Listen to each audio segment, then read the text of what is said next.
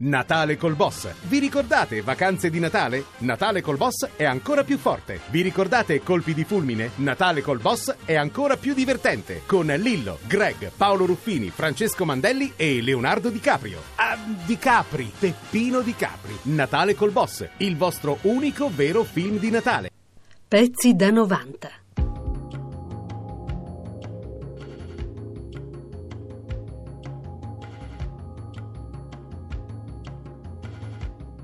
Sono trascorsi 50 anni dalla prima violentissima apparizione della peste in Europa e da allora non è più sparita.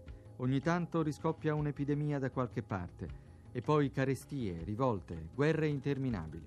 In questi ultimi tempi assistiamo al trionfo del male e del suo Signore, che è Satana. Satana, il nemico numero uno dell'umanità, sembra accanirsi particolarmente in questo fine Trecento e l'umanità cristiana lotta contro il peccato per ridurre l'infelicità causata dal malefico. Ma stavolta il disorientamento è grande. Al culmine delle tante sventure c'è qualcosa di unico, qualcosa di mai visto prima.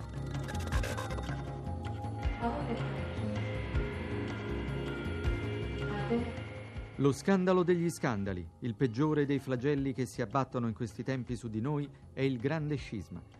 Siamo stati per secoli come sentinelle, pronti a scrutare il minimo segnale che somigliasse a quelli descritti nell'Apocalisse, cercando di capire se si avvicinavano i giorni terribili della fine. Ed ecco che oggi la reciproca accusa di antipapa che si scambiano da Avignone e da Roma ci fa pensare che l'anticristo sia arrivato. Satana forse ha indossato il suo ultimo travestimento.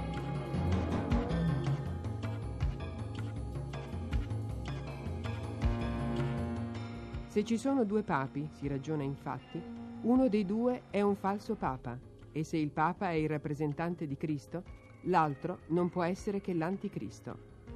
E chi dei due mente? Quale dei due sarà l'astuto principe delle tenebre? Ci si chiede con sempre maggiore angoscia generale. Alcuni dotti schierati con l'antipapa hanno detto Papa sede abet ubique, Papa la sua sede ovunque. In alcune università si insegna a diffidare degli allarmismi apocalittici. Qui a Vienna, per esempio, il dottor Enrico di Langenstein, che state ascoltando in sottofondo, e che è teologo, astronomo, naturalista, ebraista, nonché rettore di questa università, punzecchia dall'alto della sua erudizione chi profetizza la fine del mondo. Per lui lo scisma è un errore umano che può essere risolto attraverso un concilio che riorganizzi e purifichi la Chiesa tutta. Del sangue dei mari.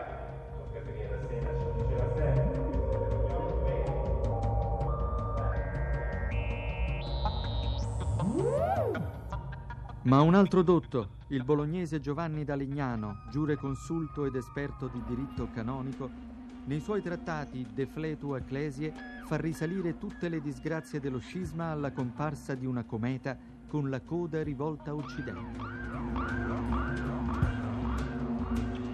Una cometa annunciatrice di disastri, la paura dell'antipapa, la paura del diavolo, la paura della morte. Il Trecento, cominciato con tante speranze, tramonta così.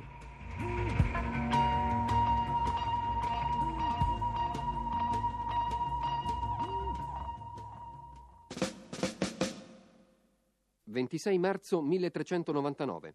La compagnia commerciale di Firenze scrive a un socio romano e riceve questa risposta.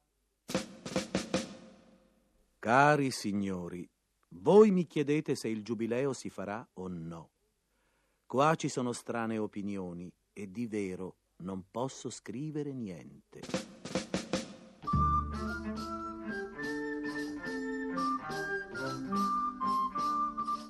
Ma come? Si riparla di giubileo? Se ne è celebrato uno appena dieci anni fa. E adesso, con il medesimo Papa e con tutti i guai dello scisma che mantiene la Chiesa divisa, torna a girare per l'Europa la voce di un altro anno di indulgenze? L'anno centesimo a Roma è giubileo, assolti i peccati, le pene condonate. Bonifacio lo volle e poi lo confermò. Annus centenus Rome semper est jubileus. Nell'anno centenario a Roma ci sarà sempre il giubileo. Così decretò Papa Bonifacio VIII e nessun antipapa oserà mettere in dubbio queste parole. Nessuno ha abrogato quel decreto. Ma qui a Roma i pareri dei giuristi sono discordi.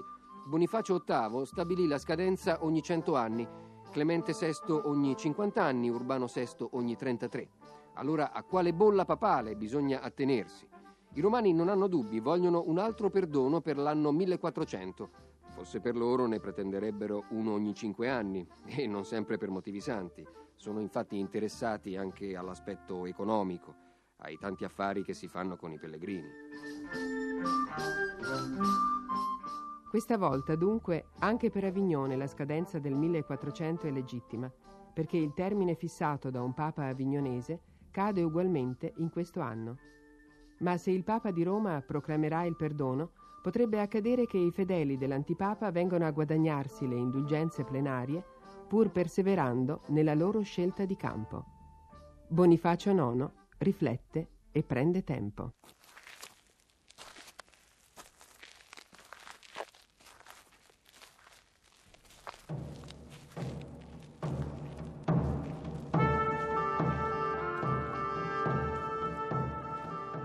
Terre piemontesi sono adesso attraversate da una folla di 5.000 persone.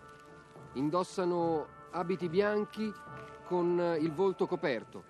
Eh, ci sono donne, vecchi e giovani che fanno parte della compagnia. Eh, camminano a due a due, avvolti da bianchi cappucci con eh, su una croce rossa. Anche sul petto è tracciata una rossa croce. Sembrano crociati, dei, dei nuovi crociati e precedono i cantori che intonano lo Stabat Mater. E ecco eh, che mentre cantano tirano fuori dei flagelli e si frustano. Continuano a cantare e a frustarsi. Esce del sangue, molto sangue, gli abiti bianchi si macchiano di schizzi vermigli.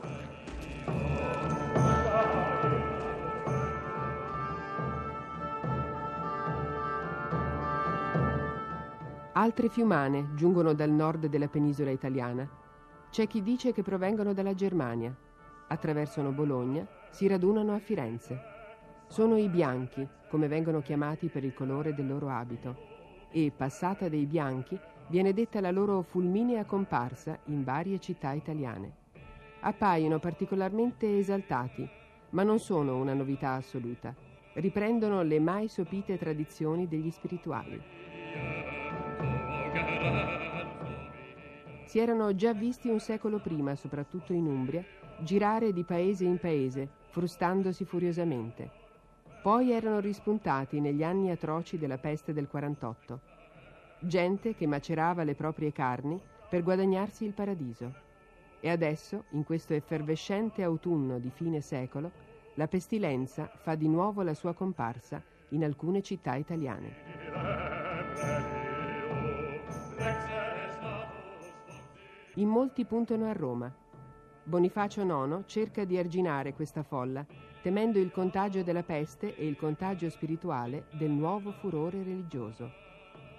Circolano leggende in odore di eresia.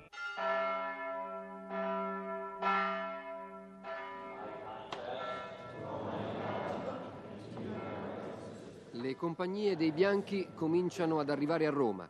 Sono in 5.000. Gira la voce che in mezzo a loro ci sia uno che fa miracoli e che possieda un libro che contiene molte profezie dove si chiariscono varie cose sul Papa e su chi dovrà essere Papa.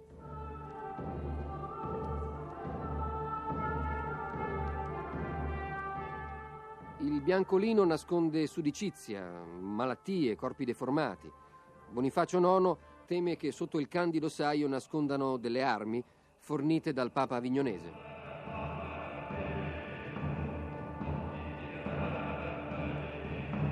Orvieto diventa un luogo di raduno dei bianchi diretti a Roma.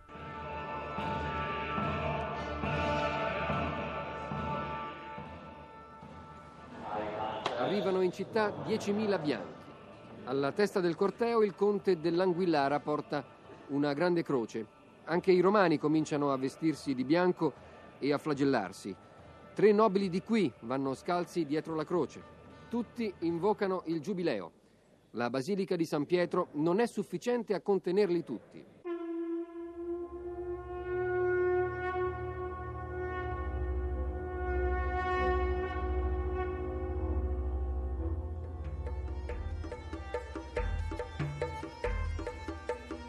E a Natale, racconta un cronista del tempo, cominciò il Gran Perdono, cioè il Giubileo Grande che fu degli cento anni. Non c'è traccia di alcuna proclamazione ufficiale da parte del Papa, ma proprio come un secolo prima, con l'altro Bonifacio, l'amnistia giubilare nasce dal serrato confronto tra papato e popolo romano. Naturalmente la presenza dei bianchi è stata decisiva.